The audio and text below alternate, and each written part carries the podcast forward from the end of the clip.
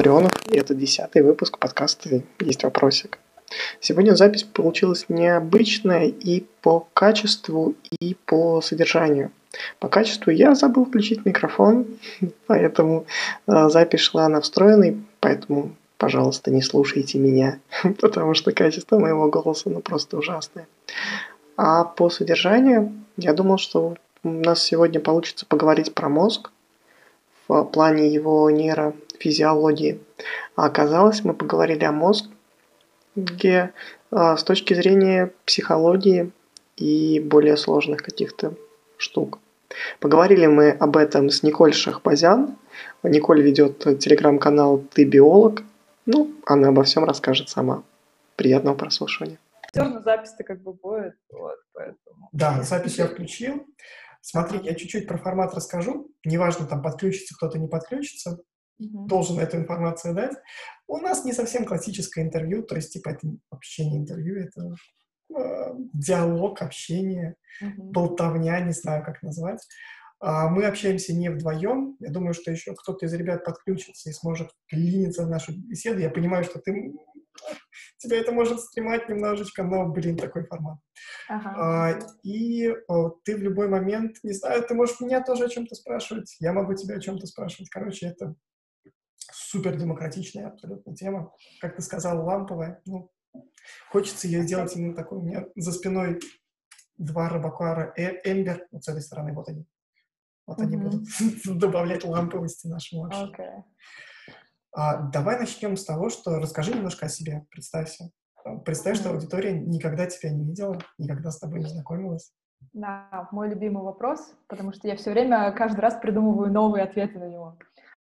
А, так, ну, вообще я по образованию молекулярный биолог. Вот, где-то года два или три, вроде два назад я вернулась а, в Россию, вот я училась в Бельгии, вернулась сюда, поняла, что я не хочу работать э, как ученый, не хочу работать в лабе, вот, не хочу двигать фундаментальную науку, потому что это оказалось слишком чем-то, типа, супер рутинным и вообще не подходящим мне, вот.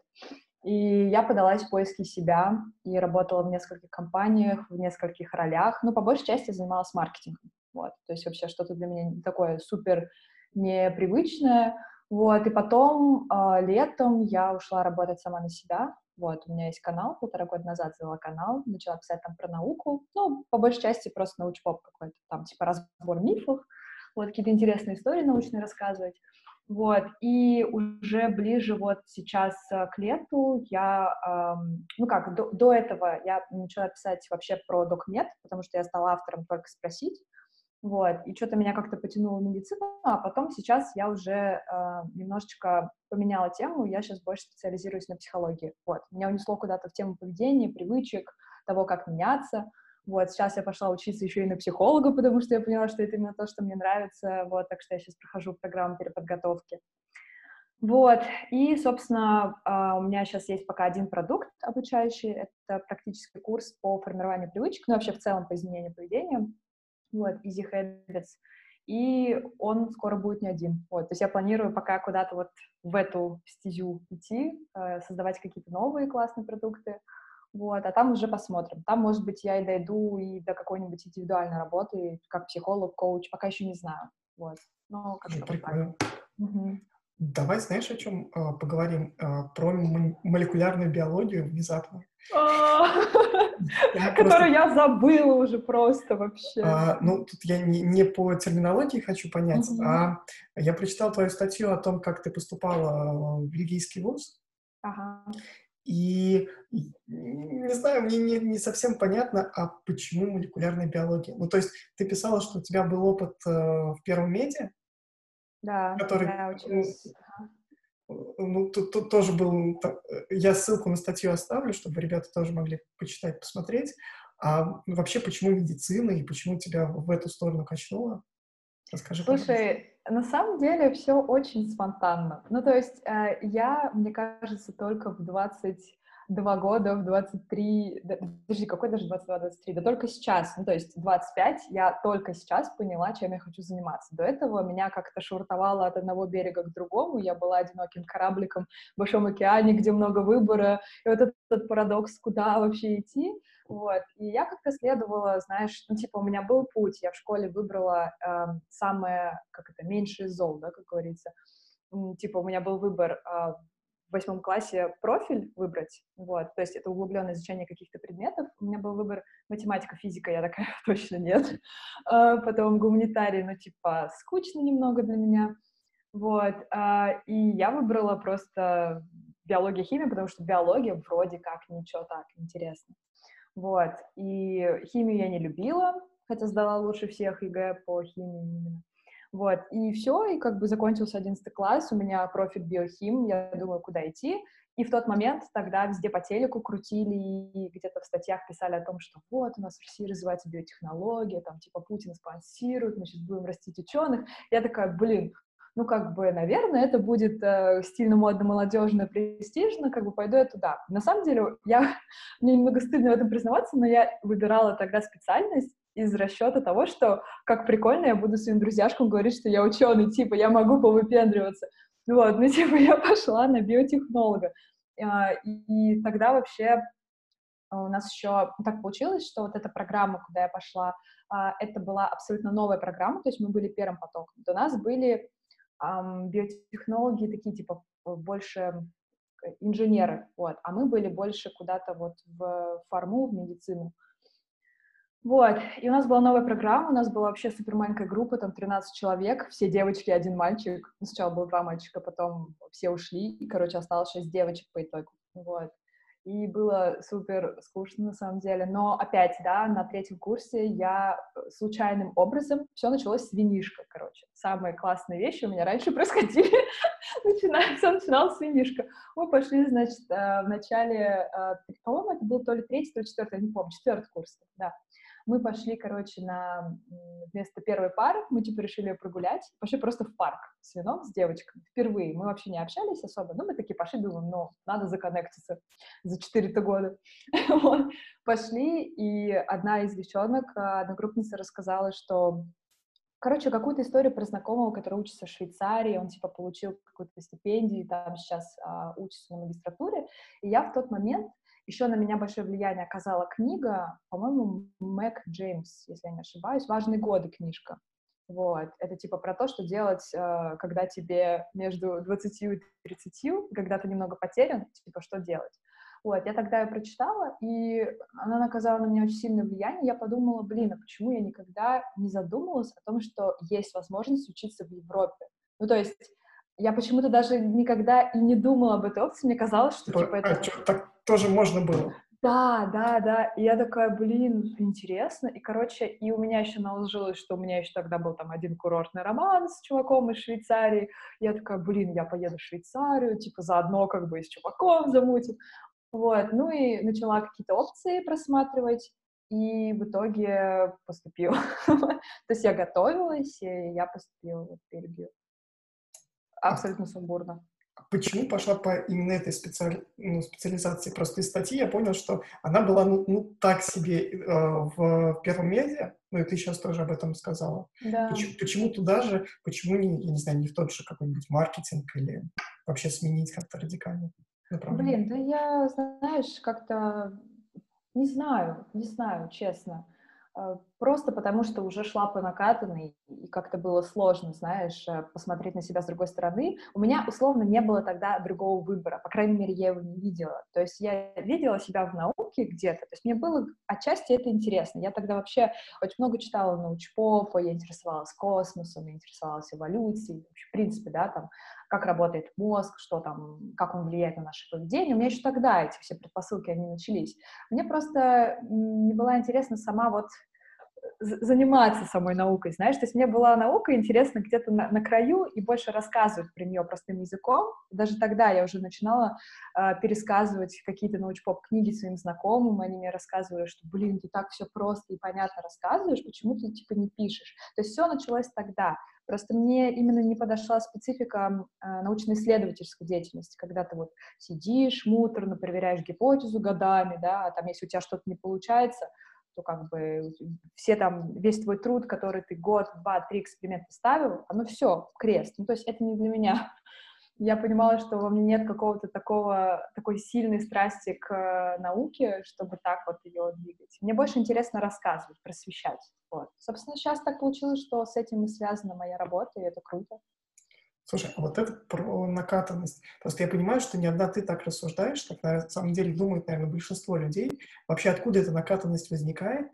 А, ну, то есть, почему мы выбираем именно то, что обычно привычно? Ну, то есть, типа... Um, ну, наверное, потому что это самый легкий путь, ну, как бы... Ну, мне кажется, короче, там много причин. Первая причина, потому что мы пока не видим других альтернатив. И вообще я замечаю, что у многих людей есть, э, я не знаю, почему это происходит, может из-за окружения, может из-за каких-то внутренних тоже страхов, сомнений, барьеров, люди себя не знают. То есть реально люди не знают, что им нравится, люди не знают, как себя называть, типа я кто, какая у меня идентичность.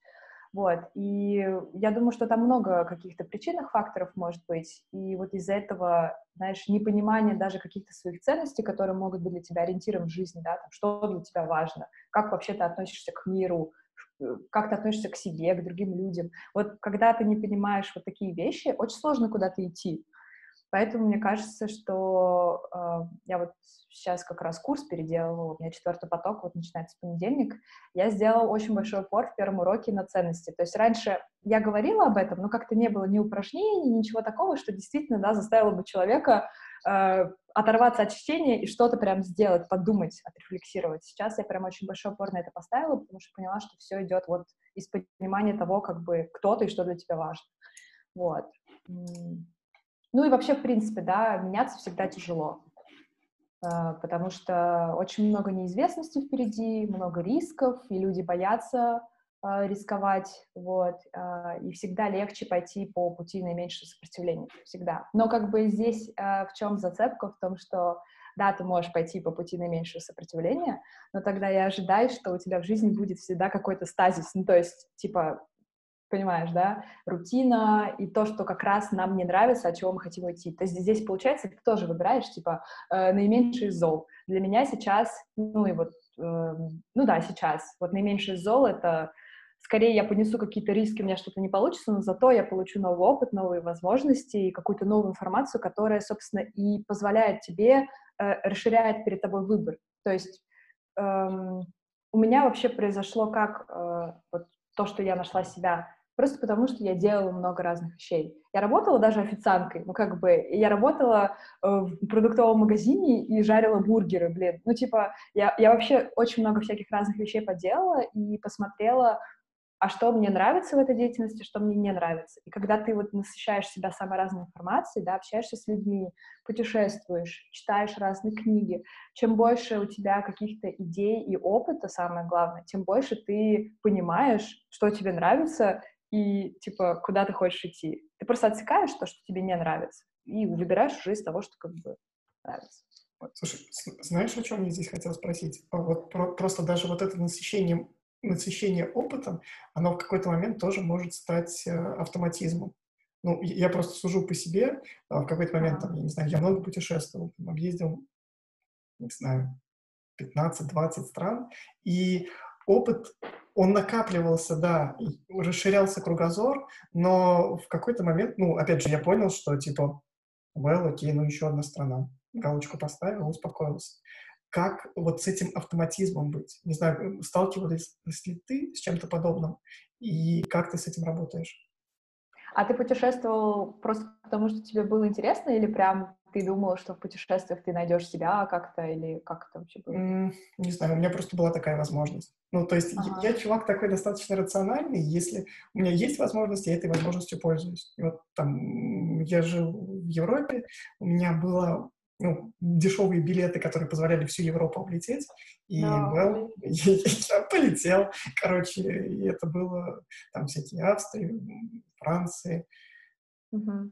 что-то еще. Болгарии. Ну, как, короче, об, облетал все, все, до чего мог дотянуться. И, но это, это не было таким, я не знаю, опытом всей жизни, что ли. Потому что... Да. Ну да, я думаю, что путешествия, они больше про какую-то насмотренность, что ли, то есть они, типа, расширяют рамки какого-то, какие-то культурные рамки, типа, ты понимаешь, как люди живут в других странах, как они там общаются между собой, какие у них обычаи, э, что у них считается нормальным, что нет, и это просто, типа, не знаю, вот ты когда живешь только в России, ты же видишь только то, что происходит в России, и ты привыкаешь к этому, ты привыкаешь к какой-то а, не знаю, отчужденности людей, вот этим, да, маскам на, на лицах, а, ну, всяким разным особенностям, короче, нашей русской нации, нашего менталитета, что ли. Вот, когда ты выезжаешь в другие страны, ты видишь, что это не единственное, как можно. То есть ты просто, типа, насыщаешь себя вот э, тем, как может, короче, быть у других людей. И ты понимаешь, что, ну, это какую-то свободу тебе дает, я не знаю. То есть, э, конечно, это тебя не, вряд ли приближает к тому, э, чем ты хочешь заниматься по жизни и кто ты есть. Вот, это просто тебе дает понимание того, как у других людей бывает. Вот, что, например, там вот у нас в России э, люди, как мне кажется, быстро взрослеют. Ну, по сравнению с европейцами это я точно вижу, потому что в Европе это окей, если ты до 30 там живешь с родителями. Даже и после 30 я видела случаи, ну, то есть это вообще норм. Вот. И они какие-то менее самостоятельные, что ли. То есть у нас уже обычно в 25 у тебя уже нормальная такая работа, уже там ты какое-то время снимаешь квартиру, кто-то, может быть, даже покупает себе уже к этому времени что-то.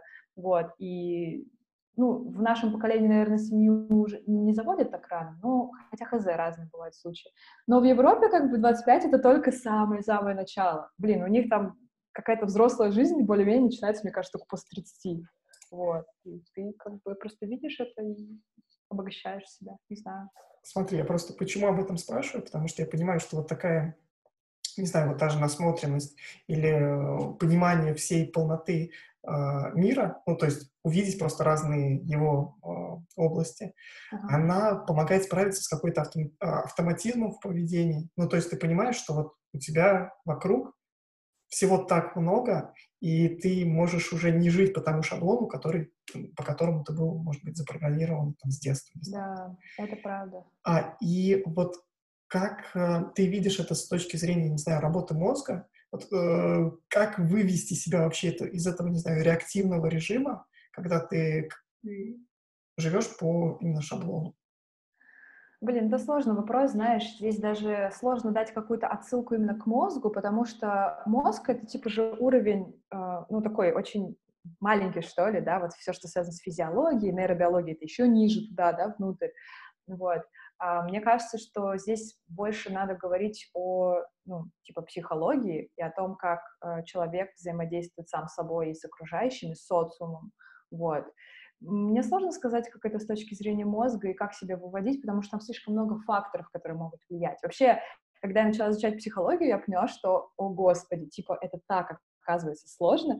Ну, то есть, когда ты вертишься в биологии, там достаточно все понятно, да, ну, типа, есть какие-то конкретные законы, по которым все работает, там, биохимия, вот, нейробиология, все эти процессы. Когда ты выходишь на уровень психики, о, там вот это вот социальная психология, э, психология личности, какие-то куча вообще там, ну не метрик, как это сказать, каких-то конструктов психических, которые на тебя влияют, на твою мотивацию, на то, делаешь ты или не делаешь.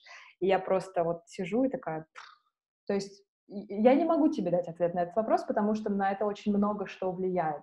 На это влияет окружение, сто процентов, а, потому что когда мы находимся в окружении, которое всеми способами нас пытается приравнять к себе, тогда очень тяжело, конечно, выбираться наружу. То есть на меня очень сильно повлияло окружение именно на какие-то, эм, на, ну, на мои страхи, на барьеры. То есть когда я увидела, что, блин, люди делают какие-то очень крутые вещи, не боятся, и они так с энтузиазмом относятся к своей работе, и настолько открыты миру и другим людям, я поняла, что так можно, окей, значит, я тоже так хочу, вот, и они начали, то есть я начала общаться с людьми, которых считаю классными, и э, у меня очень начала повышаться в этот момент самооценка, вот, короче, мне в этом помог Random Coffee, ну, я думаю, что ты знаешь, да, про этот проект?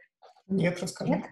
Ой, да ладно, блин, это я всем, короче, пиарю этот крутой проект, потому что он прям поменял меня. А, в общем, это бот, они сейчас переехали в Телегу, раньше они были в Фейсбуке, ты там регистрируешься, заполняешь э, какую-то, типа, маленькую анкетку, и они тебя определяют в какое-то сообщество, ну, типа, где, скорее всего, люди э, с одинаковыми интересами. Там есть сообщество дизайнеров, есть сообщество предпринимателей, которое, как оно называется, я забыла сейчас, э, не инди хакерс, господи, я забыла, если вспомню, скажу, известное очень сообщество.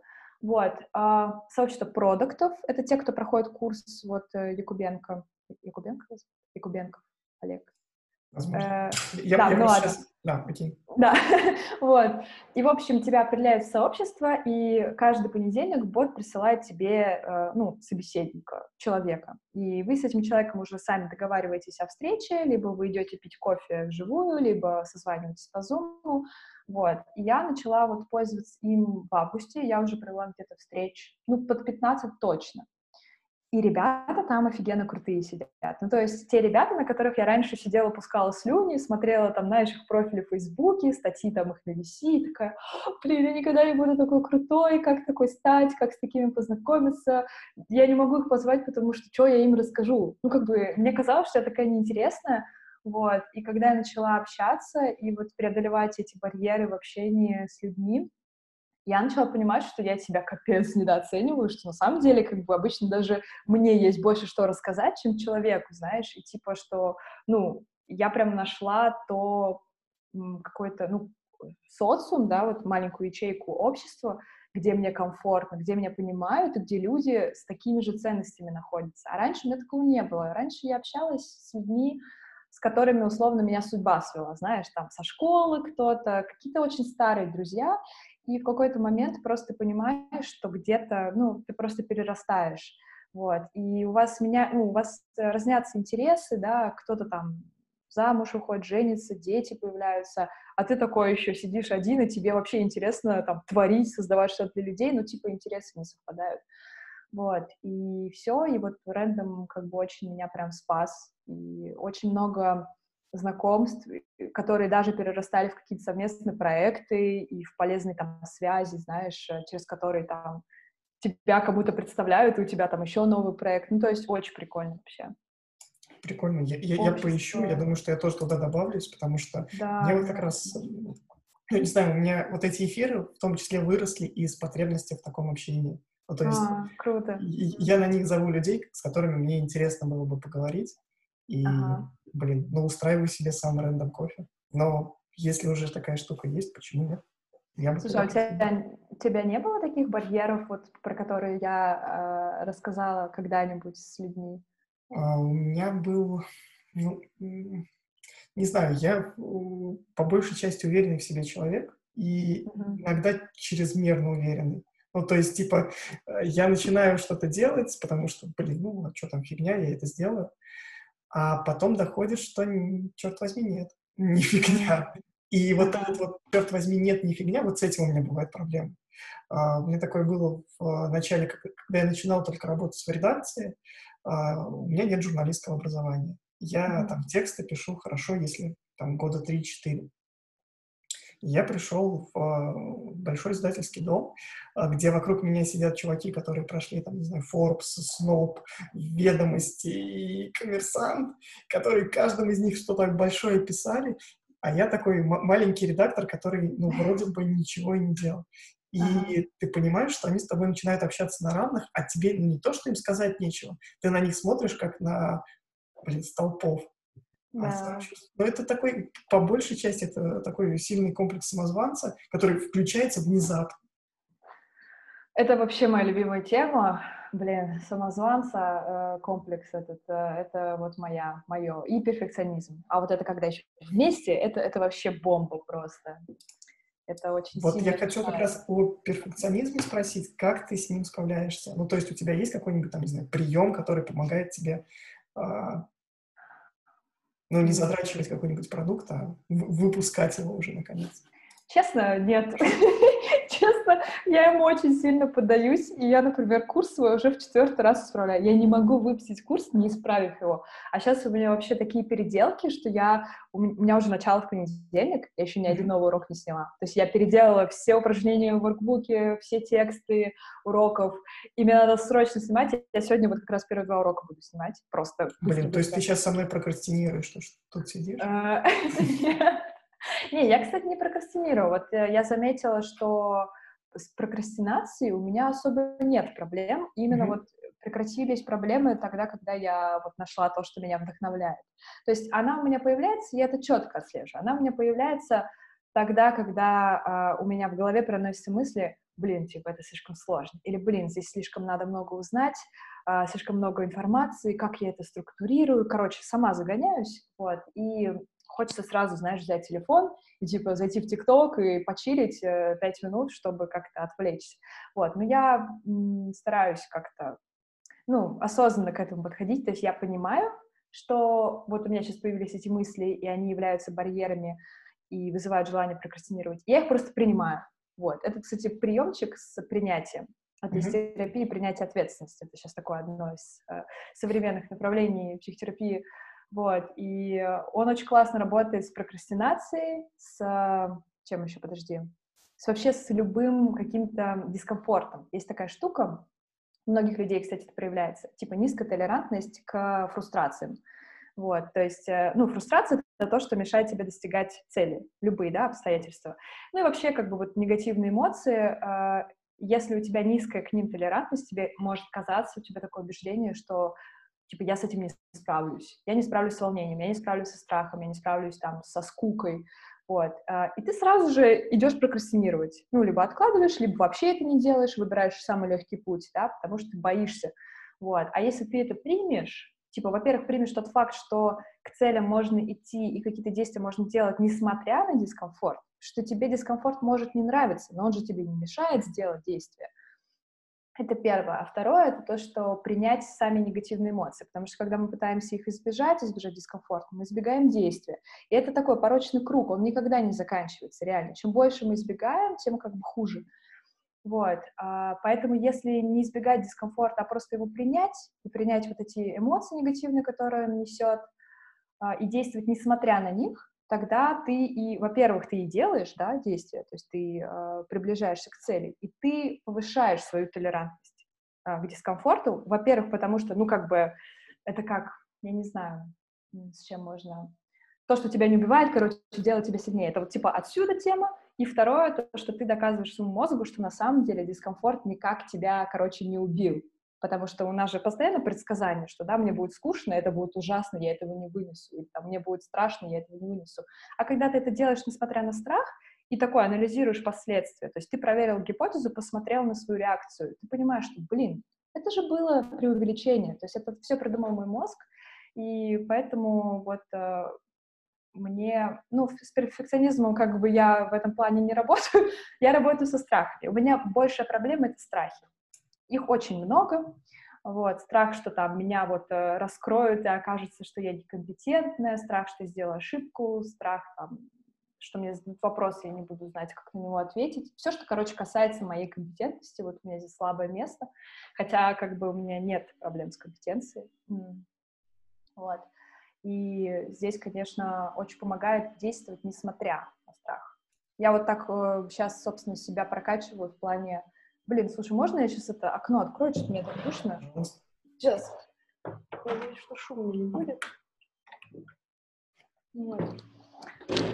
А, и так, подожди, про презентацию. Да, вот. А, у меня есть страх публичных выступлений. Он прям очень сильный. Хотя я в Бельгии спокойно вот выступала перед там, классом, и диплом защищала, было окей.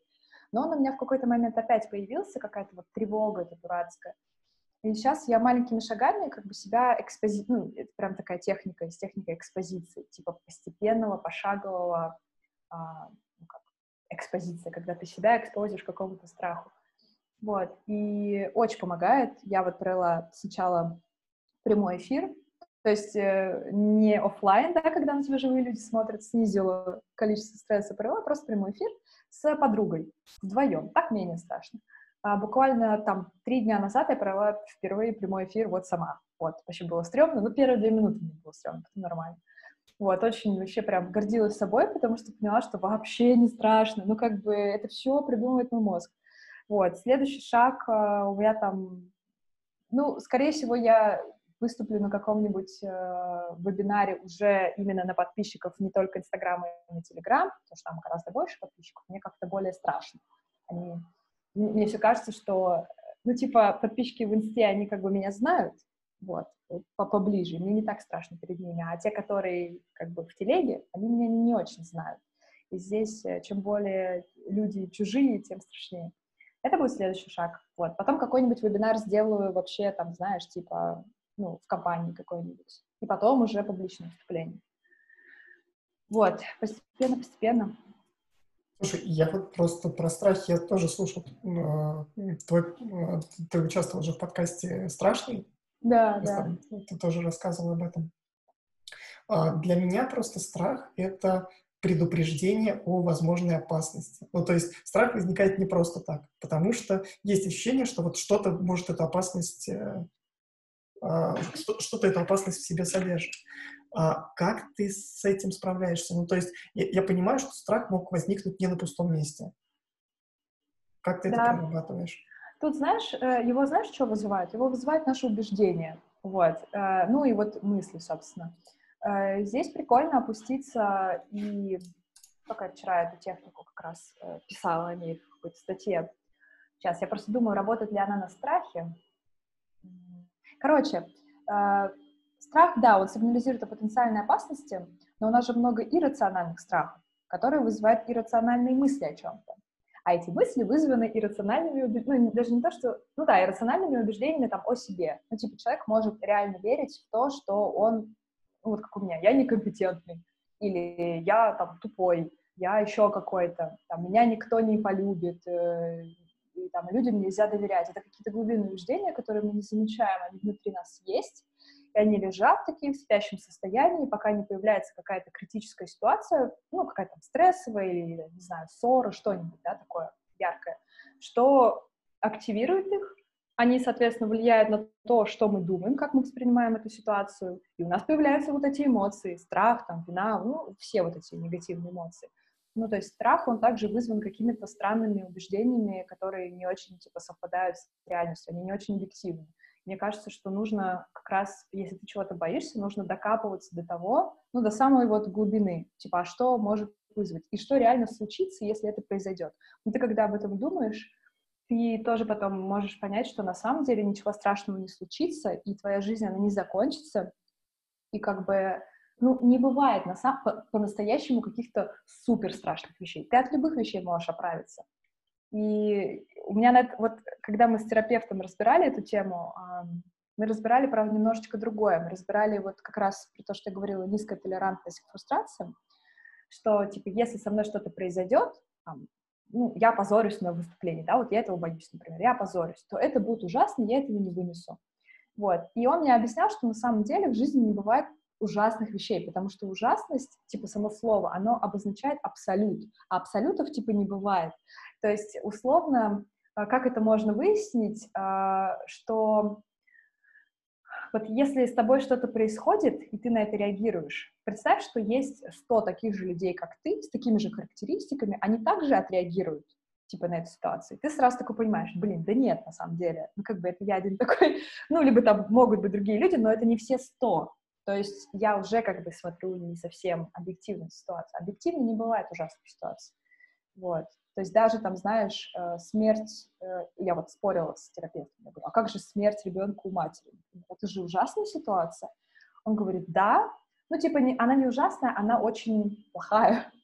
Вот, но как бы на этом тоже жизнь заканчивается, ведь если подумать, я даже от такого горя можно оправиться. И как бы действительно нет абсолютов, короче, нет черно-белого. Это тоже Смотри, мне, мне здесь нравится э, другая, может быть, это даже не метафора, а пример. Э, я в последнее время глубоко копаю всякие истории, связанные с медитацией и с вот этим всем. Mm-hmm. И там, простите, у буддистских монахов есть абсолютно шикарный э, термин «пустотность», которая обозначает то, какой, по сути, является любая ситуация, которую мы проживаем. Ну, то есть она не хорошая, не плохая, она пустая, по сути. А да. то, как, как мы ее воспринимаем, это, это реально наша уже оценка, которая накладывает на ситуацию. И вот там, да. например, с, с, с ужасом от ситуации то же самое. Я знаю, что здесь больше всего волнует. А, поня... Да, ты рассказал о том, как это проработать, а как понять, условно, то, чего ты там боишься, стесняешься, с чем тебе сложно. Ну, то есть, по большей части мы обычно эту историю не замечаем. Ну, то есть, я не знаю, а, там, что нам страшно выступать на публику. Мы, вот нас это тормозит, да, но мы не говорим, что и, именно выступать на публику или там именно зафакапиться. Я как думаю... понять, чего ты боишься, что ли? Да, я думаю, что надо задать просто серию последовательных вопросов, что это будет для меня значить, типа, если mm-hmm. это произойдет, да, ну, у меня вот есть какая-то мысль, что я там на публике, ну, я лучше приведу пример, который я вчера, собственно, писала, вообще я его помню, типа, я боюсь идти на вечеринку, потому что у меня вот есть мысли, что там, э, я ни с кем не познакомлюсь, ко мне никто не подойдет, вот, и, типа, что это будет для меня значить? Что я пойду домой одна, а это что будет для меня значить? Что, типа, я никому не нравлюсь, что это будет для меня значить? Если я никому не нравлюсь, то, типа, я всегда буду одна. Вот. И, а что это тогда будет говорить обо мне? Что я никому не нужна. Вот. И вот мы выявили глубинное убеждение, которое всю эту цепочку как бы, э, как это, активирует. Вот. Но я думаю, что самостоятельно это сделать очень сложно, на самом деле, как бы ты ни разбирался в этих техниках, там, КПТ, не КПТ, ну, то есть терапевтических, потому что это же все у нас лежит где-то, ну, внутри, э, как бы это все процессы, которые мы, типа, не особо осознаем. Даже вот эти мысли, да, какие-то оценочные суждения, когда мы что-то делаем, когда мы с кем-то общаемся, они же появляются у нас в голове вот так, просто как попкорн, знаешь, зерна лопаются. Мы их даже не успеваем замечать. Мы скорее замечаем уже какие-то последствия этих мыслей, то есть эмоции и поведения. И мы иногда даже не можем мы даже иногда эмоции не чувствуем. Блин, даже такое бывает. Вот у меня такая тема. Я тревожусь, ну, хотя нет, здесь я чувствую, но я не понимаю, типа, из-за чего. То есть у меня просто какая-то базовая тревога, а вроде ничего не случилось. И вот как здесь раскопать? Здесь, конечно, поэтому, чем хороша терапия, тем, что ты работаешь с человеком, который просто смотрит на тебя со стороны. И он уже, задавая тебе особые какие-то вопросы, он тебя наводит. То есть он как бы проводит тебе экскурсию в твой внутренний мир, знаешь, о котором ты даже не подозреваешь. И для меня вот было очень много открытий во время терапии, потому что я всегда считала себя тоже очень рациональным человеком, очень такой системной, и вообще у меня никаких как бы багов внутри и убеждений нету. Блин, когда мы раскопали с моим терапевтом мои убеждения, я так сижу и думаю, ё-моё, я вообще не, ну как бы я вообще не рациональная. То есть, и на самом деле все люди иррациональны. Не бывает рациональных людей. Мы все такие, у нас типа природа такая. Вот. И как бы очень прикольно себя раскапывать. И очень прикольно находить вот эти убеждения, которые влияют на то, как мы себя ведем и то, как мы реагируем на какие-то ситуации. Вот. Потому что первый шаг — это типа понимать.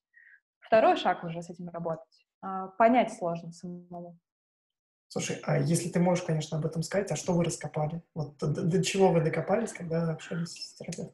Блин, сейчас вот прям точно пример надо, конечно, подумать. У меня есть заметки в Notion, как обычно. Сейчас, подожди. А, что мы раскопали? Ну, вот, а, вот эту тему, как бы, да, с, а, с тем, что я очень боюсь, что меня могут посчитать некомпетентной. Вот это для меня было, конечно, важно. Я а из чего оно проистекает? Хороший вопрос, хз, подожди, сейчас, с чего проистекает тема некомпетентности? Блин, да я не знаю, потому что у меня низкая самооценка, вот именно, знаешь, вот в этом. А, то есть у меня, например, нет какой-то низкой самооценки по отношению там, к моей внешности. Мне раньше она была. Я комплексовала, что у меня нос с горбинкой, я хотела себе операцию пластическую сделать. Потом я забила на эту тему, что поняла, что я и так, типа, ничего. Вот.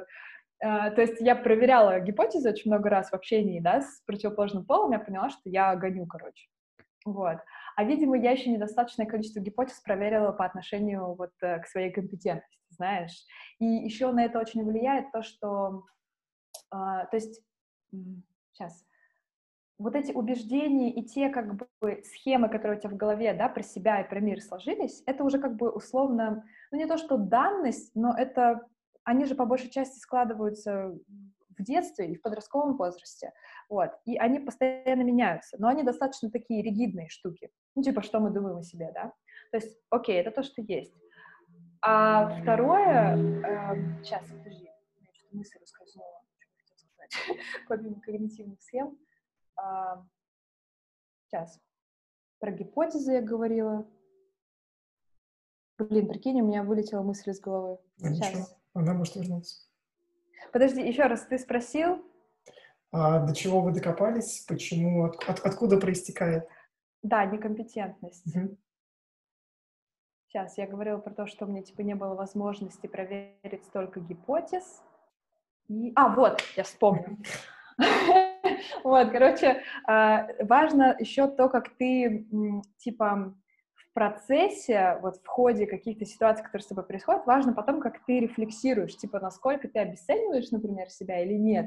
Вот у меня вот такой фильтр в голове настроен, он только негатив, короче, улавливает. Это знаешь, типа, как, а, ну, не как Пакман, Короче, вот как будто у тебя есть голова, и вот когда, как в Пакмане, там же есть вот эти точки, которые он кушает. Но вот представим, что они типа и красные, и зеленые, да, типа есть негатив, есть позитив. А, еще есть беленькие, они нейтральные. И, короче, когда у тебя вы, выстроен в голове негативный фильтр, а он у меня вот выстроен, я вижу, короче, я ем только красное. И чем больше красного он ест, тем больше он растет. Вот. А типа в идеале реалистичное, да, мышление, оно должно как бы, ну, типа видеть все, но стараться минусы огибать, вот, но при этом и положительное замечать, и фокусироваться на этом тоже, вот. И я, короче, например, э, несмотря на все какие-то достижения, которые у меня есть, я их капец обесцениваю. Вот как раз э, терапевт, он позволил мне это понять, э, потому что я всегда, э, ну, это, наверное, тоже где-то черта перфекционистическое, типа, я пока не добью до 100%, я считаю, что я ничего не добилась. Ну, типа, я, это, это все фигня, так может любой. То есть даже, даже если я дошла до 99, это ни о чем. Это все равно не 100. Только прикол, что 100 не бывает. Типа, это опять про абсолютизм какой-то, знаешь. Вот. Эм, и я очень сильно вот обесцениваю свои достижения, и, собственно, что мне помогает в этом плане, я веду дневник каждый день, я записываю, типа, минимум три достижения, вот, э, чтобы не забывать про них. У меня недавно был такой, ну, не meltdown, а я, короче, в Инстаграм там ныла своим подписчикам, что, э, типа, я ничего не сделала за май, и сейчас у меня стресс, там, я сижу, типа, ничего делать не хочу из-за этого, потому что мне кажется, что я, типа, вообще нифига не сделала. Типа, все вокруг делают, а я ничего не делаю. И потом я посмотрела свой Notion, и аллилуйя, я веду Notion. Вот как бы Notion в этом плане вообще спасает очень сильно. И я такая посмотрела, я поняла, что из-за того, что я новый шаблон начала, ну, пользоваться, да, новым шаблоном, я забыла заполнить итоги за май. То есть я заполняю итоги за неделю, но они как бы не складываются в голове. И потом я такая, так, окей, я заполню сейчас итоги за май, подвела все свои достижения, вытащила все данные из разных страниц и поняла, что я офигеть как много сделала. Я просто про это забыла, короче, прикинь как так можно? Ну, то есть, и это вот постоянно, и это очень влияет на твое ощущение, как бы, ну, не знаю, компетентности, и вообще, типа, насколько ты классный, вот. Я просто это не замечаю. Не надо так, пожалуйста, ну, типа, well. А, короче, а, мы сейчас поговорим еще про Notion. У меня вопрос да. последний про терапевта. А как ты нашла своего... Вот я, я понимаю, что найти терапевта — это, типа, сложная такая штука. У меня не получилось. Я типа три или четыре перепробовал, и пока, пока все не то. Слушай, это, это окей, это нормально, так и должно быть, на самом деле. У меня тоже было где-то 4-5 я сменила. Вот, этот мне подошел, э, ну, вот мой терапевт. Я нашла его на мете, просто я, там же есть алгоритм, алгоритм что-то какой-то дурацкий, он мне вытащил вообще не тех, вот, и я потом уже дальше вручную начала прокручивать и нашла вот аккаунт своего терапевта, мне понравилось то, что он о себе написал, потому что для меня очень важно было, чтобы терапевт э, был определенной школы. А у нас, к сожалению, в России почему-то очень мало именно когнитивно-поведенческих терапевтов. Это вот самый такой мне близкий эм, вид, да, направление терапии, плюс она самая такая, ну, доказательная пока, потому что она очень легко там есть типа метрики, по которым ты можешь посмотреть, эффективно она или нет, в отличие там от психоанализа и других каких-то гештальтов. Вот. И, ну, мне это близко, поэтому я выбрала его, вот, и все, и как-то с первой сессии все, у нас был контакт, и, блин, я очень рада, мы с ним прошли где-то семь сессий, и у меня после этого тревога прям уменьшилась, хотя я ожидала там 20 сессий, что мне надо пройти, он мне сказал, вот, примерно, что там около 20 где-то, вот. Норм? Прикольно. Надо попробовать метод, потому что, ну, во-первых, я хочу давно с, с Ваней Замесиным поболтать, и, блин, да. попробовать метод. Почему нет? Короче, а, про Notion. Я у тебя натыкался еще на какие-то скриншоты Брейна. Я понимаю, что ты в какой-то момент э, ввела несколько систем. Почему в итоге Notion и как ты туда там, переезжала, не переезжала? Слушай, Брейн мне вообще не понравился. Что-то я э, тогда вот... Откуда пошло? От Глеба Калинина. Да, uh-huh. я у него прочитала, что пользуется Брейном, я тогда вдохновилась так этой системой. Но я тогда, если честно, только начала вообще погружаться вот в какую-то, не знаю, как это назвать, системность, что ли, систематизацию типа всей информации, которая у тебя есть, и вообще работа с информацией. Я тогда только-только вот первые шаги делала. Брейн мне не понравился за счет интерфейса и за счет того, что это, в принципе, отдельная программа, а я как бы вела уже тогда все в Notion. И в итоге мне как бы пришлось найти систему, которая будет в одном месте работать. Вот. И, блин, почему Notion? Я не знаю, я до этого пользовалась э, и Trello пыталась как-то э, интегрировать, и Asana тоже, помню, на работе была, что еще? Короче, Evernote, все вот эти сервисы, я ими всеми попользовалась. Но, видимо, не пошло. Даже я пыталась еще и просто ежедневники вести, какие-то планеры, bullet journaling, все вообще перепробовала. У меня этих молескинов незаполненных, молескин, не знаю, правильно, у меня их вот куча реально лежит. Я, типа, красиво заполняла первые две странички, а потом забивала, потому что мне не хотелось там, типа, некрасиво писать. Тоже бич перфекционистов. А я в итоге вообще забивала на них. А в Notion все так системненько, красивенько, все в одном месте, очень много функций, и мне зашло. Вот. Я просто, я, я расскажу, не знаю, подписчикам, зрителям uh-huh. о том, что, ну, просто когда я увидел, как у тебя оформлен курс, я понял, боже, блин, а, это очень круто. То есть э, я со стороны смотрю, э, не знаю, мне казалось, что я что-то в Notion не умею, но здесь я увидел, конечно, блин, боже. Блин, да ладно, я наоборот смотрела твой курс и думала, что типа у меня что-то как-то отстойно. Да, очень прикольно, да, как у нас мозги. А, я, я понимаю, что там просто там тот же Notion — это удобный инструмент как раз, ну, когда у тебя, не знаю, либо много чего нужно структурировать, либо нужно подать информацию. Но а, вот у меня здесь в другую сторону вопрос. У меня еще просто о, там, впечатлил твой подход к изначальному проектированию курсов. Можешь об этом немножко рассказать? Ну, то есть как ты понимаешь, какую информацию подавать, и как ты эту информацию через себя пропускаешь. Да. Ну, короче, у меня на самом деле нет какого-то прям супер четкого алгоритма. Я всегда как-то делала, не то чтобы по наитию, я читала просто книги про педагогический дизайн, я примерно там набросала а себе. А, короче, мне очень понравилась книжка Джулии Дирксон про, по-моему, называется «Искусство обучать». А, она очень клевая, и она сама сделана по принципам, которые, о которых она рассказывает. Типа про то, что информация должна быть максимально какой-то визуальной, упрощенной, а, про то, там, как вообще подходить, в принципе, в принципе, к составлению курсов, да, что всегда надо начинать, типа, с определения проблем учеников, с тем, какие цели курс преследует. Ну, короче, прям очень там так все структурно, понятно, красиво. Вот, я начала с нее, подписалась на какие-то каналы про тоже пет-дизайн в... Я сейчас не, не скажу тебе. По-моему, есть EdMarket, есть Alex Notes э, в телеге. Вот, первое, что я вспомнила. Вот, начала читать какие-то блоги, в принципе, про вот обучение, да, электронное. А, и все, и как-то что-то начала пробовать. Вот. Я всегда стараюсь исходить, вот, да, во-первых, с очень такого экстенсивного research а проблемы, а, мне всегда важно понять с теоретической зрения, что составляет проблему как, и как ее обычно решают. Вот. Ну, из-за того, что я, в принципе, пишу, ну, то есть у меня курсы, они психологические, да, то есть это все уже исследовано реально вот как бы учеными, психологами. Поэтому здесь очень легко.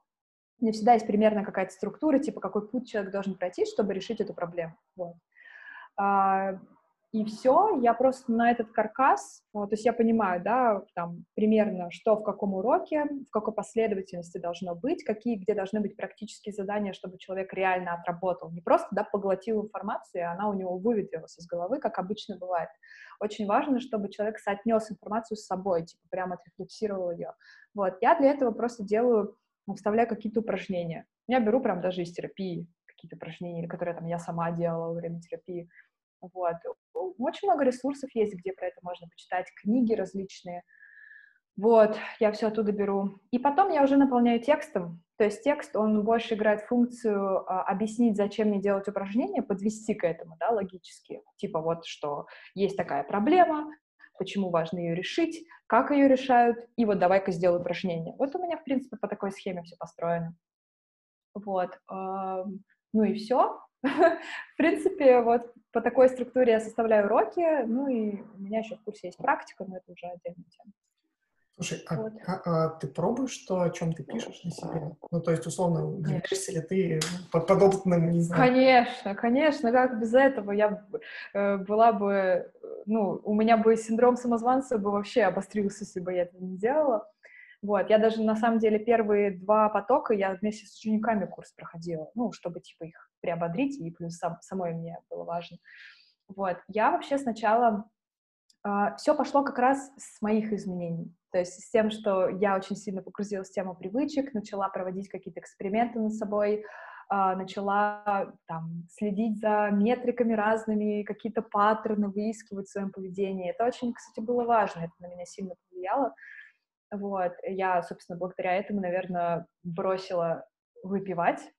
Я раньше очень часто выпивала, сейчас я этого не делаю, потому что я в какой-то момент отследила благодаря Notion, как э, алкоголь влияет на мою продуктивность в течение не одного дня последующего, а нескольких дней, и на сон еще, типа на то, как я высыпаюсь, на уровень энергии. Вот, и я это все увидела, и просто как-то в голове у меня произошло, знаешь, э, Э, я поняла, что для меня гораздо ценнее быть продуктивной и делать какие-то вещи, которые для меня важны, чем вот э, какое-то мимолетное вот это удовольствие. Оно, по сути-то, и не нужно. Я же могу социализироваться и без алкоголя. То есть не то, чтобы я как-то кайфую от его вкуса.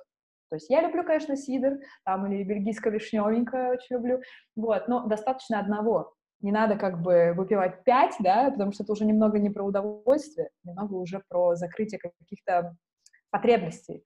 Вот, и, в общем, немного не туда. И, короче, э, то есть началось все с этого, потом у меня был коучинг, я попробовала себя в качестве коуча, работала с людьми, и это им тоже помогало, мы там меняли вместе их привычки. Вот, то есть я проверила на какой-то маленькой когорте людей, а потом решила сделать такую более массовую историю. Вот, и поэтому, да, я вот сейчас как раз работаю над э, привычкой заниматься спортом, ой, блин, это вообще самая упертая привычка, она у меня вообще долго не шла. Вот, я э, сейчас наконец-то вывела себя на распорядок три раза в неделю. То есть у меня до этого было вообще там один и не каждую неделю. Вот, потом было стабильно э, раз в неделю, потом два раза в неделю, потом три. Вот, и сейчас это вышло уже э, на такую какую-то реально привычную дорожку, что мне э, Блин, знаешь, у меня даже как будто внутренние часы есть. Наступает 6 часов, я такая, блин, что-то надо размяться как-то. Вот. И мне теперь, наоборот, даже не хватает спорта, потому что я как будто... Э, это знаешь, когда вот люди ставят цели себе, они себя по большей части э, ну, эффективно себя мотивировать каким-то, какой-то позитивной картинкой будущего. Вот. Это их, короче, мотивирует, они приходят к этому, приближаются, когда они приходят в точку Б, они такие, блин, а здесь нифигово, ну, как бы, э, здесь вообще очень классно, и потом они для того, чтобы поддерживать свое поведение, они мотивируют себя, эм, типа, избеганием, то есть они не хотят вернуться обратно, и это их мотивация, понимаешь? И получается, что я сейчас в таком же состоянии, я, типа, поняла, что спорт — это, оказывается, прикольно, если делать это правильно. Вот, он дает мне много энергии, заряжает, плюс я вижу результаты прям в теле, я прям с каждым днем становлюсь сильнее, у меня какие-то мускулы даже прорисовываются, короче, офигенно, я прям, ну, меня прям прет, вот, и я не хочу обратно, и то же самое у меня с сигаретами, то же самое у меня с алкоголем, с чем я еще проработала, ну, это такое самое вредное прям было, вот, это просто теперь мотивирует, я не хочу, короче, туда, мне здесь хорошо. Я, первый шаг здесь какой был? Ну, то есть там с тем же алкоголем ты просто начала замечать, что, что, что вот несколько дней у тебя страдает продуктивность после того, как... Да. Ну смотри, тут вообще все зависит от того, типа, что ты делаешь, потому что алгоритм изменения поведения, он разный в зависимости от того, ты хочешь новые привычки себе сформировать, либо ты хочешь, типа, от старых избавиться. Тут немножечко разные способы. Если ты хочешь избавиться от вредных привычек, то а, там самая эффективная стратегия — это, ну, их две. Одна стратегия — это избавиться от триггера, который вызывает привычку. Это не всегда возможно, потому что, ну... Под триггером? Да. А, короче, любая привычка, она условно... Это упрощенная схема, на самом деле в биологии не совсем так, но так это понятно. А, типа любая привычка состоит из трех компонентов. Триггер, действие, награда. На самом деле она правильная, но это, э, эта петля, она работает, пока привычка только формируется. То есть э, триггер — это какой-то стимул в окружающей среде, который вызывает э, в нашем мозге условно типа реакцию, что ой, надо сделать типа это действие, потому что это триггер, он связан с действием. Вот. Это может быть время, это может быть место, какие-то люди конкретные, даже внутренние триггеры типа эмоции, она тоже вызывает желание что-то сделать. Вот. Э, значит, мы делаем действие, получаем какую-то награду, мозг запоминает, что, ага, типа, вот этот триггер, э, точнее, это действие приводит к награду. И когда мы повторяем это действие много раз э, в, в, одной, в одном и том же контексте, это очень важно, да, всегда должна быть связка один триггер и одно действие мозг начинает уже э, переводить фокус не на то, что я могу получить награду благодаря этому действию, а то, что типа этот стимул вызывает это действие. То есть э, у нас в голове появляется ментальная ассоциация между стимулом и действием. Ну, как вот у собаки Павлова, типа, когда свет загорается, у нее слюна, короче, начинает идти. То же самое.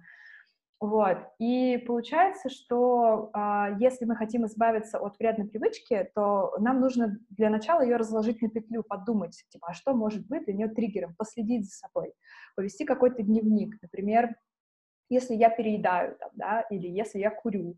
Вот каждый, каждый раз после того, как я это сделал, типа я прям беру и сажусь, расписываю по столбикам, типа что это вызвало, в какой ситуации это было, кто был рядом, что я чувствовал при этом, вот, и типа э, какую награду я получил. И когда потом мы анализируем, если даже недельку повести этот дневник, уже очень много паттернов можно увидеть, да, типа обычно вот что приводит к этому действию. И все, и потом мы можем пойти двумя путями. Либо мы стараемся избегать триггеров, то есть убирать их из своего физического окружения. Это не всегда возможно, как бы.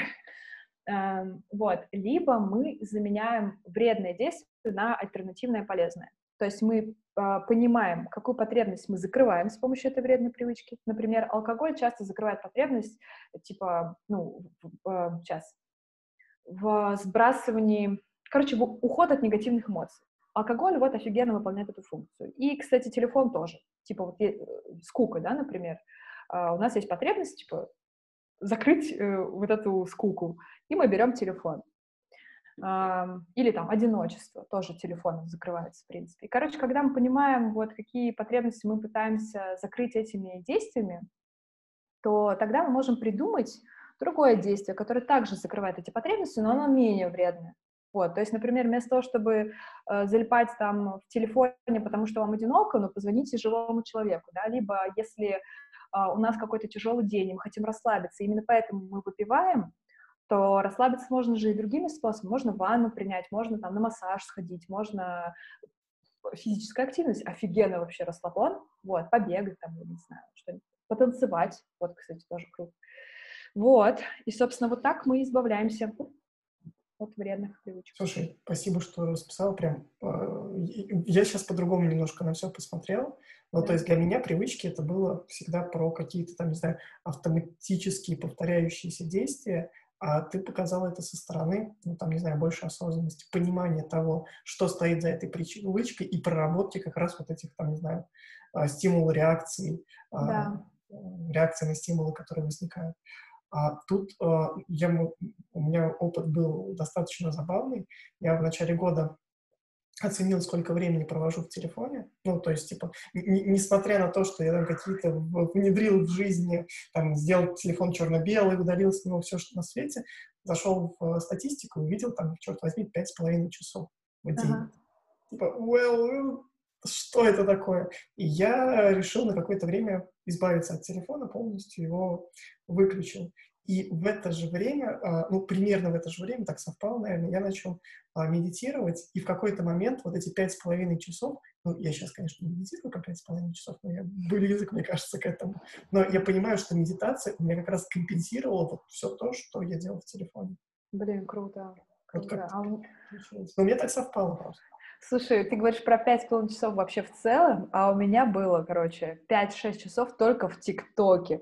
Прикинь, я тебе серьезно, это первые дни, когда я только нашла для себя ТикТок, хотя сейчас, на самом деле, я ну, трачу, я думаю, два часа сто процентов я трачу только на ТикТок. Вот, это вообще, это пожирало его времени. Я уже очень близка к тому, чтобы тоже что-то начать с этим делать, потому что на сон влияет очень на сон. Э, но это еще, знаешь, из-за того, что вот у меня э, я очень плохо, короче, я не умею дыхать. Вот, это прям проблема. И особенно все это ухудшается тем, что я люблю свое дело, и получается, что, ну, типа, мне нравится работать.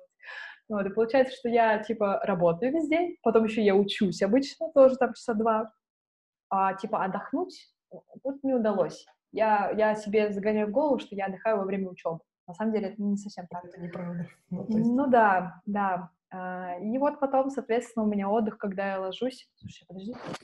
А, не показалось, думала, что кошка ко мне скрывется. Вот.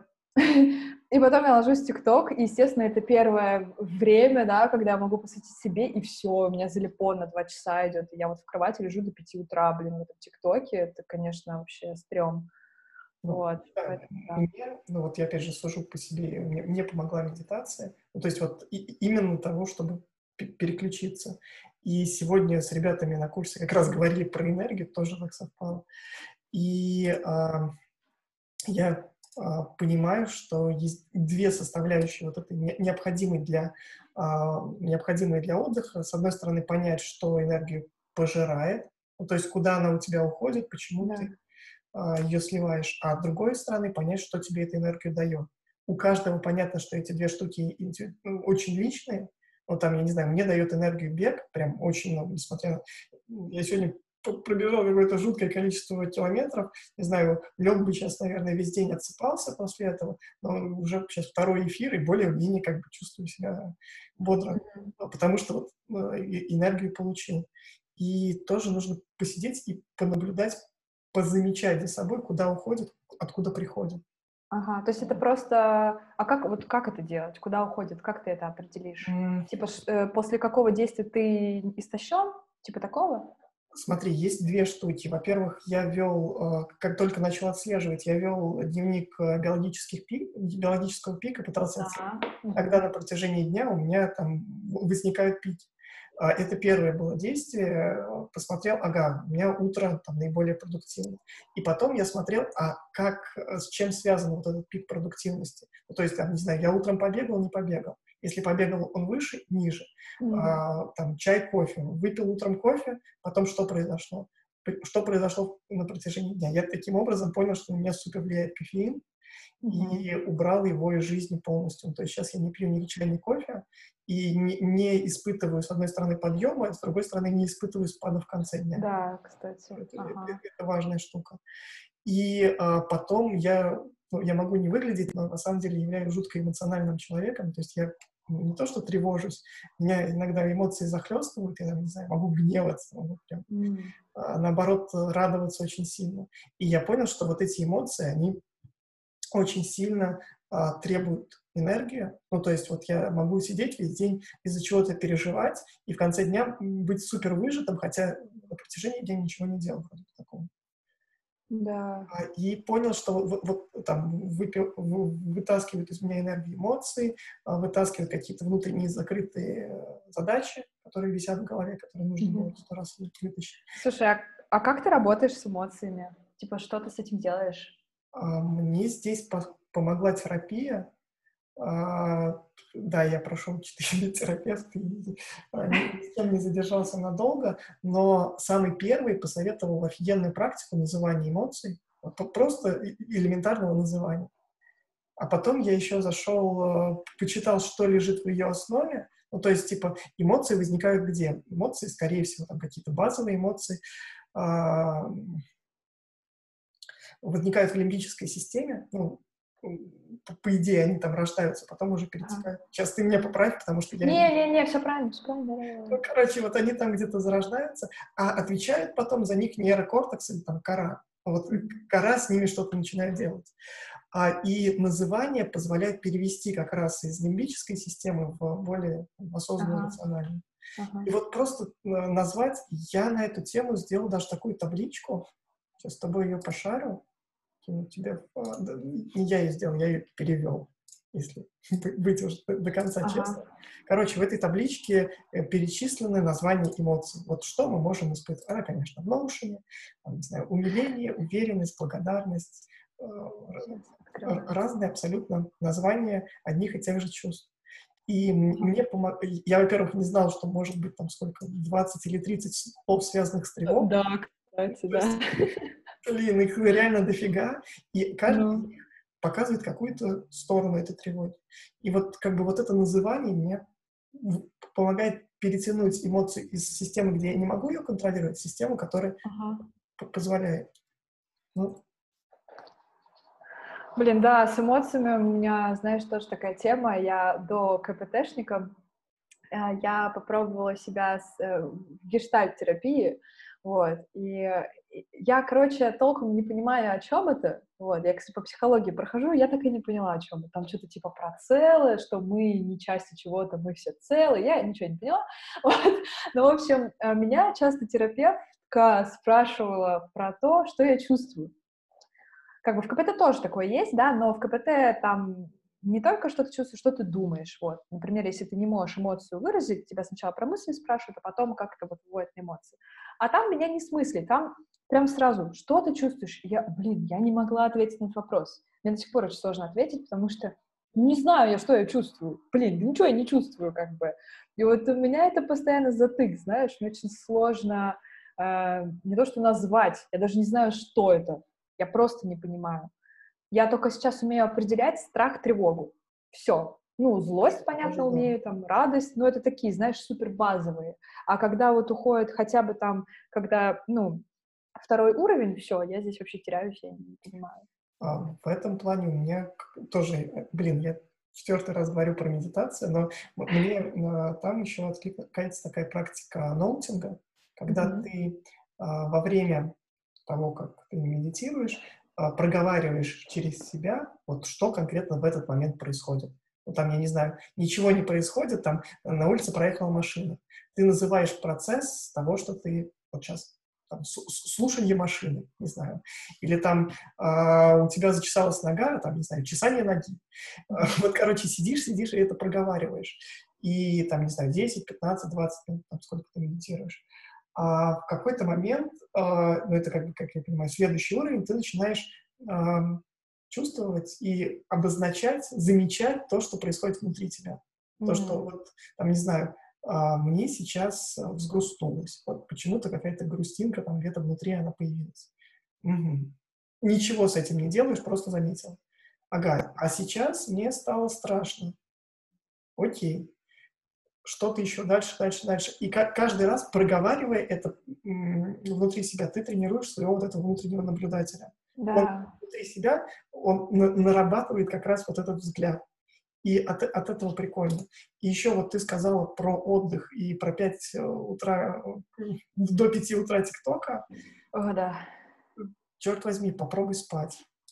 Блин, смотри, у меня такая тема, я, я сплю, я высыпаюсь, то есть э, у меня со сном вообще блажь каждый день, потому что я работаю, как бы, я, я из дома работаю. Вот, э, просто у меня, во-первых, всегда так было, то есть у меня хронотип совы прям жесткой. Я всегда, даже когда работала в найме, я не могла лечь раньше двух. Из-за этого просто, когда я в найме работала, я очень дико не высыпалась постоянно. У меня, типа, все время было плохое такое, ну, физическое состояние. Вот, сейчас я хотя бы сама как бы себе хозяин, я могу решать. Вот, э, я вообще перевела э, чуть-чуть режим, у меня вообще раньше было 5.30, я шла спать, вот, вставала, соответственно, там где-то типа час, вот. Я поняла, что меня это не устраивает, потому что, ну, там, э, вечер, я только начала работать, как бы у меня вся работа переносилась очень близко к 12 ночи. Вот, мне это не очень нравилось, и сейчас я перенесла до 4.30, пока только на час удалось сдвинуть, как-то раньше не идет, я просто спать не хочу.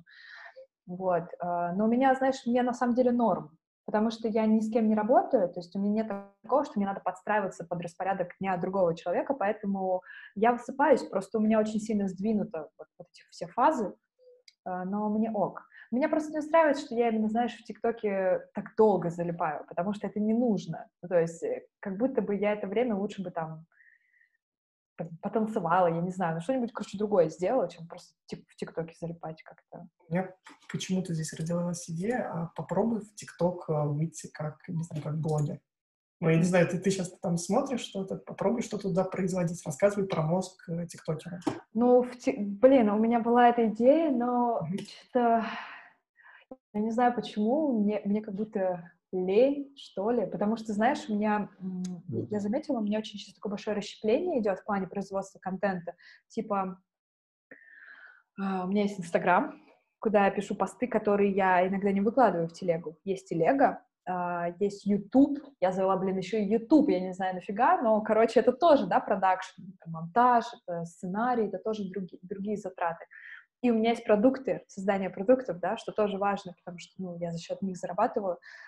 И плюс какие-то еще задачи как бы отдельные, в принципе, по там управлению собой. У меня обучение еще есть тоже, я учусь на двух курсах. Ну, то есть, блин, башка немного пухнет, не успеваю делать и там каким-то маркетингом заниматься, и там с производством контента. Ну, типа, очень сложно.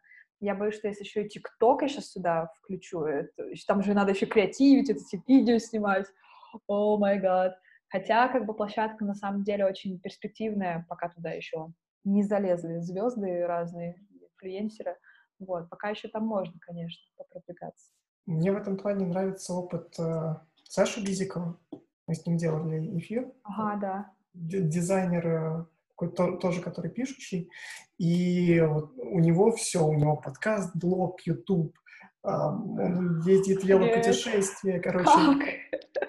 Все это, я его спросил, да, в, в чем твой секрет, расскажи, как ты не распыляешься, как ты фокусируешься. Он сказал, что он просто переключается. Он переключается с одной активности на другую. Он понимает, что когда он занимается чем-то одним, да, все остальное может, ну, там, не, немного просесть. Там. Сейчас я делаю путешествия, снимаю видео для Ютуба, но не пишу блог, допустим. Сейчас делаю подкаст, но не пишу в Телеграм-канал. И это не страшно. Ну, то есть, well, да, просядет где-то в одном месте, увеличится где-то в другом. Я просто почему вспомнил про ТикТок и вот такую идею. А, мы делали курс для студентов вышки по созданию собственных медиа. И на потоке были ребята, которые запустили медиа в ТикТоке. А, у них был канал про то, как сдавать ЕГЭ. Ну, знаю, для аудитории тиктокеров это э, что-то показалось забавным.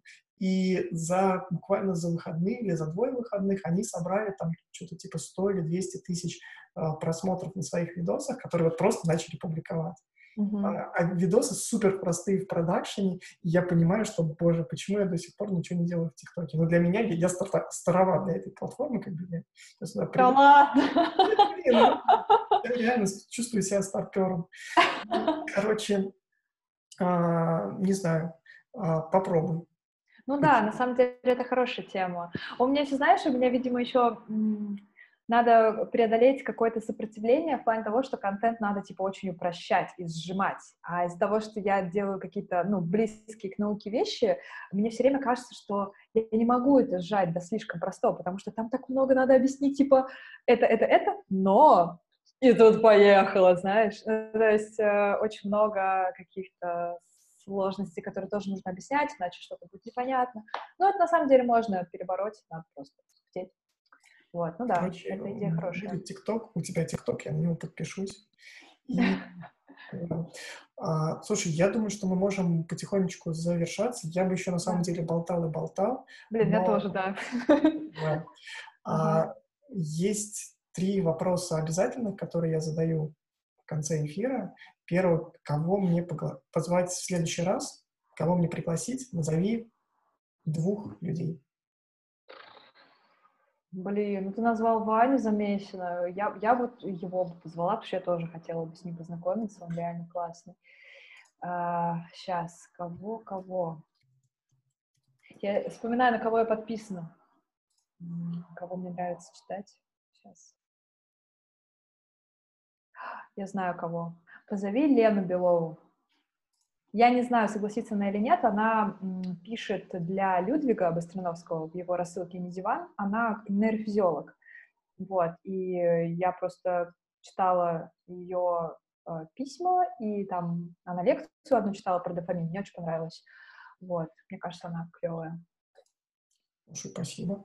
Возьму рекомендации. Она вот, она про мозг, кстати, дофига может что рассказать, потому что она реально нейрофизиолог. Вот. Я потому что больше психологии ушла, чем мне что-то как-то, знаешь, э, тема вот нейробиологии, она сначала была интересна, а потом что-то я от нее ушла, потому что поняла, что на таком уровне нельзя объяснить всю сложность поведения. То есть даже если есть какой-то, условно, нейронный коррелят какого-то поведения, это не значит, что оно прям полностью на 100% его объясняет, понимаешь? Вот. И просто сейчас как бы нейронаука, она на хайпе, вот. Но это ведет тоже иногда к негативным последствиям, потому что люди начинают прощать чрезмерно, знаешь, типа, если в мозге там загорелась какая-то область, это значит, что, э, типа, даже не так, люди, короче, начинают оправдывать свое поведение какими-то нейронными крылятами и, типа, сваливать ответственность себя на свой мозг, вот, это не очень правильно, потому что наше поведение гораздо более сложно, и есть все-таки наша воля, вот.